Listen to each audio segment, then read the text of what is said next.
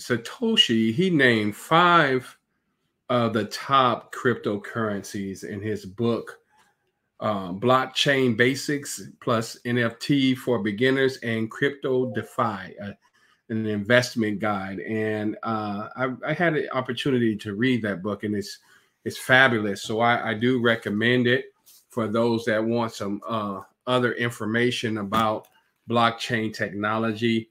It really will get you a great jump start in understanding what's going on. What's up, Michael Q LAU?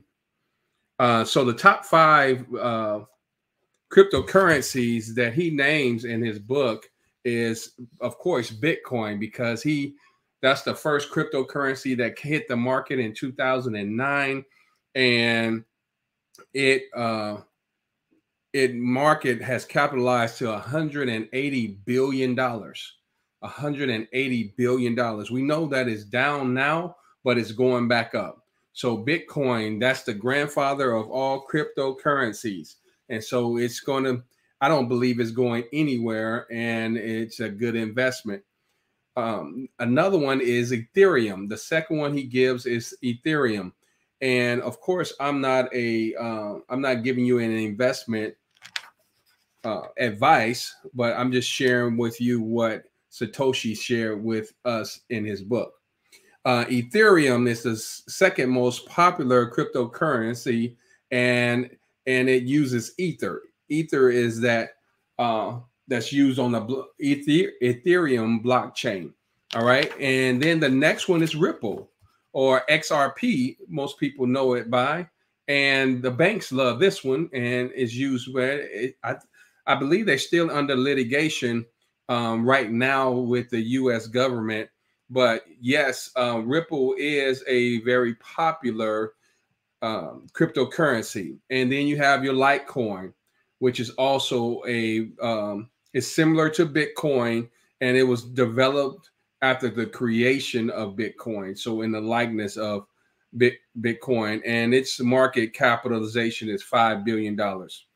And then Monero is an open source cryptocurrency that was developed using less uh, crypto note protocol.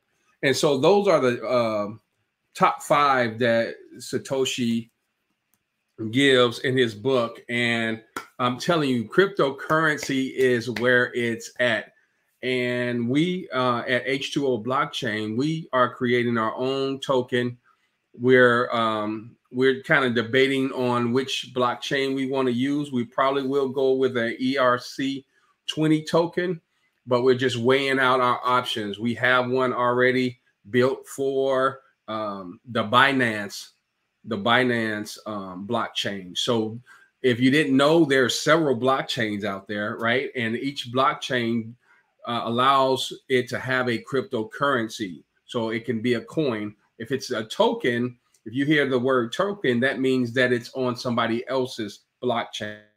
It's not a blockchain of its own. But if it's a cryptocurrency coin, then that means it operates on its own blockchain. And some coins can also be operated on different and tokens as well, operated on different blockchains. And so you want to make sure if you're investing in some cryptocurrency you need to know if it's a token or if it's a uh, coin.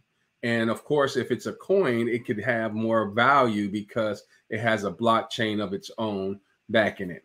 And so, but there are some very good tokens out there as well. So just do your due diligence and onboard safely uh, and get with some people that know what they're talking about.